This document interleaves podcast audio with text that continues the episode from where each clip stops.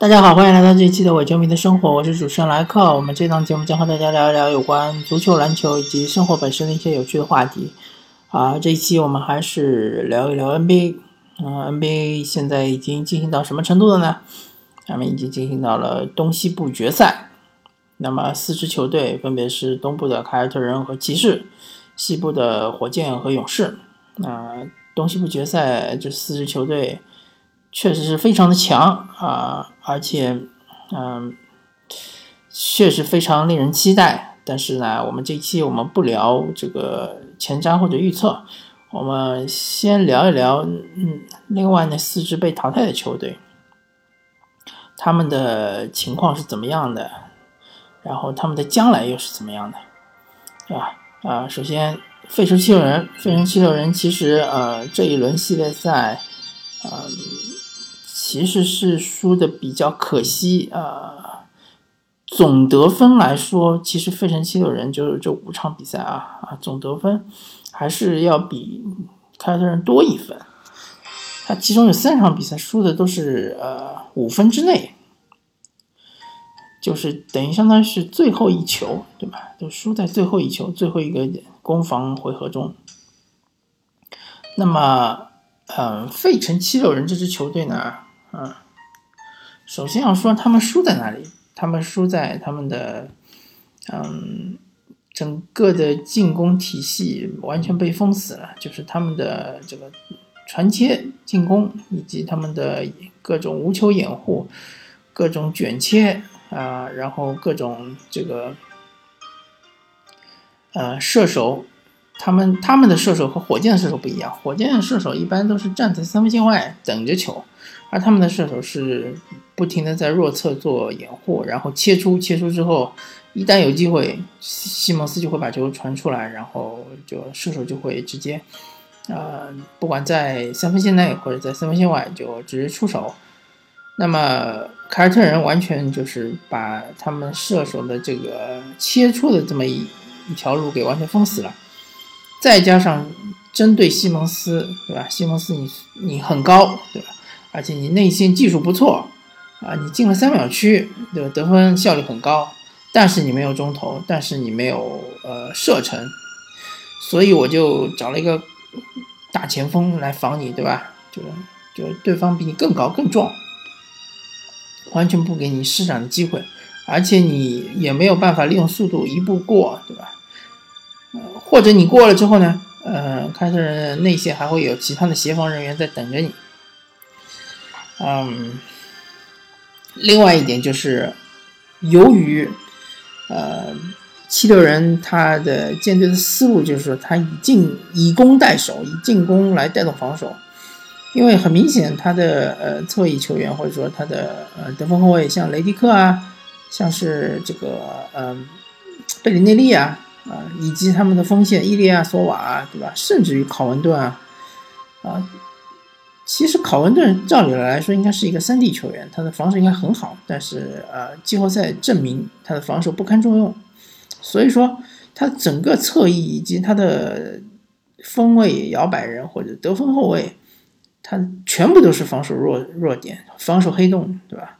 完全都被啊凯尔特人所针对，所以说如果他们打不出进攻的话，就是完全是副作用，在这个。场上全是副作用，再加上西蒙斯，他的防守也是比之于这个常规赛也是下滑比较多，所以说整个就是此消彼长吧，嗯，还是被凯尔特人拿下。当然，啊，七六人的前景还是非常光明，因为他们还有富尔茨，基本上季后赛都没怎么打，对吧？他们还有呃西蒙斯，还有恩比德，对吧？啊。这三位还有沙里奇，对吧？啊，这几位呢都是年轻选手，而且都很有潜力，能够呃很有提高的这个机会。特别是西蒙斯，如果说如果说啊，假如他能够把呃三分球练出来，我觉得中投不中投的无所谓，三分球你要练出来，对吧？你能够练出三分球。能够拉开对手和你的距离，对吧？你这个突破就更容易。呃，那么七六人将会比现在强很多。但是能不能打过凯尔特人呢？还是不好说，因为大家都知道凯尔特人这个系列赛是没有欧文和海伍德的，对吧？没有头号得分手和二号得分手的。啊，当然七六人也有他的问题，比如说他的球员部分球员还是比较老化的，像考文顿啊，像是杰杰雷迪克啊、贝里内利啊，还有这个伊利亚索瓦，啊对吧？还是有点偏老化，甚至阿米尔约翰逊啊，对吧？呃，他其实就是说，他的年轻人就那么几个，那么其他的人都是老将，而且雷迪克他其实是只签了一年合同，对吧？明年能不能续约还是个问题。所以他的阵容可能要重新调整。嗯，如果明年富尔茨能打出来的话，其实是完全可以取代雷迪克的，对吧？那么可以让西蒙斯打二号位。如果富尔茨还需要一段时间来呃提升自己，来这个呃适应 NBA 的这样一个节奏的话，那么呃势必这个。呃，西西蒙斯还是要打一号位，富尔茨可能是打第六人，那么他们就要考虑一下二号位是让谁来打，对吧？啊，沙里奇呢，还是要提高他的防守的脚步移动以及他的对抗能力，对吧？呃，俗俗称他还是要需要更强硬。沙里奇其实有很好的技术，很好的身高，很好的臂展，对吧？你说他弹跳特别好，那可能不一定。但是他其他一些身体素质还是不错的，所以他就要，呃，打得更强硬，对吧？好吧，那么七六人总而言之，虽然他失败了，但是他整个赛季并不失败，对吧？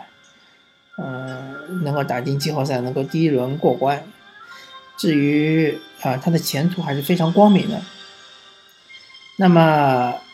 说一说这个另外一支球队，就是多伦多猛龙。多伦多猛龙呢，相对西六人来说就比较复杂，情况比较复杂。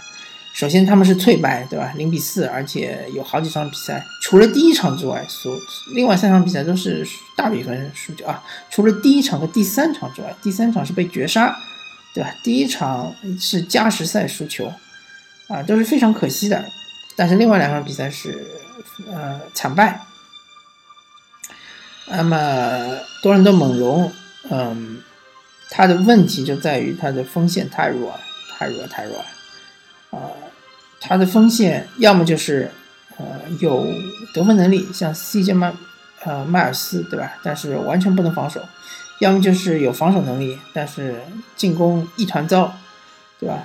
像是伊巴卡，其实在常规赛发挥的非常不错，我看了几场比赛，他这个三分球很准，但是到了这个系列赛就很烂。啊，还有西亚卡姆，对吧？本来就是三分球比较一般的球员，对吧？不到三成。还有什么呃，欧吉努努阿库，对吧？这些球员都是呃很容易被针对。然后呢，他们的头牌球星没有球权，这一点我我觉得很很可笑，也很奇怪，对吧？其实，呃，大家把这个高级数据翻出来看，啊。德罗赞和若若若瑞他们这个系列赛，其实他们的发挥并不差，他们的命中率也并不是很糟糕。德罗赞可能第三场是比较糟糕，但是总体而言，这四场比赛并不差。但他们为什么得分这么低呢？他们没有球权，对吧？或者说，凯西教练要求他们多打无球，多打无球之后，球到不了他们手上。那么。嗯，这个就很可笑。然后，嗯，当然也有可能说，大家会说，如果说球权全部集中在他们手上，不是和前两年又一样了吗？只要骑士一一夹击，对吧？呃，猛龙还是完蛋。所以说，猛龙它的问题比较复杂，你要解决这个问题，你要怎么跨过骑士这一关，很困难。以现在的阵容来看，很困难。那么。谈到他们的未来的话，就就有点不太清晰啊。当然，球队是可以选择留下所有人，包括教练，包括管理层，全部留下，对吧？然后期待范弗里特或者是呃努呃呃奥吉啊，应该是欧杰奥杰努啊，还是那个啊，还有嗯，他们的一帮板凳球员能够这个成长起来，对吧？啊，三分球能够都保持到一个正常水平，对吧？能够达到比如说三十五啊、三十七啊这样的情况，对吧？所有人都成长起来，博尔特尔能够完全顶替呃呃瓦伦瓦伦丘纳斯，对吧？啊，其实真的搞不懂这个猛龙，其实他的。强点或者它的优势就是在于内线，就在于瓦伦丘纳斯，但瓦伦丘纳斯不用，嗯，不用的话，那你索性要么就交易掉，对吧？索性你就让博尔特尔来打主力，对吧？博尔特尔他相对来说脚步移动更快啊，对吧？而且更能够大防守，更能够防到三分线外。呃，西亚卡姆这种他的这个三分球能够投出来，对吧？CJ 迈尔斯他已经是老将了，你不可能要求他再把防守练出来，所以 CJ 迈尔斯只是一个刺客，它的作用其实就和这个呃杰杰雷迪克啊，或者是呃呃库库弗库弗尔一样的，对吧？一回事儿，就是呃关键时刻投篮，如果能投得进，你就放在场上；投不进，你就按在板凳上。所以猛龙相对来说，呃，前景是有点灰暗，而且是有点迷茫，看不清楚。那么爵士，爵士的前景还是不错的啊。爵士的老将不多啊，基本上都是年轻人。老将就是只有这个，呃，一个是卢比奥，对吧？还有一个是英格尔斯，对吧？啊，其他的。呃，基本上都是以年轻人为主，所以说爵士啊，我觉得应该是保留阵容，然后还是等待机会吧。虽然说他们这套阵容天赋看上去并不是很高，当然以小他们这个小小城市犹他，然后呃小市场的球队，他很难呃招募到一个呃顶级球星，甚至于全明星都不一定愿意去爵士，所以说他只能。静下心来，好好的做自己的，呃，培养自己的年轻人，对吧？呃，好好的使用他们的选秀权，啊，爵士这一轮其实已经发挥的非常不错了，而且再加上他们运气不太好，他们的受伤并困扰实在太多，XM 还是有希望的，啊，还是希望他能练出他的投篮，对吧？如果说他能够三分准一点的话，那他这个呃还是非常有用的。嗯，鹈鹕呢也有点复杂，因为啊，考辛斯他们到底是留还是不留，这是一个呃战略性的问题。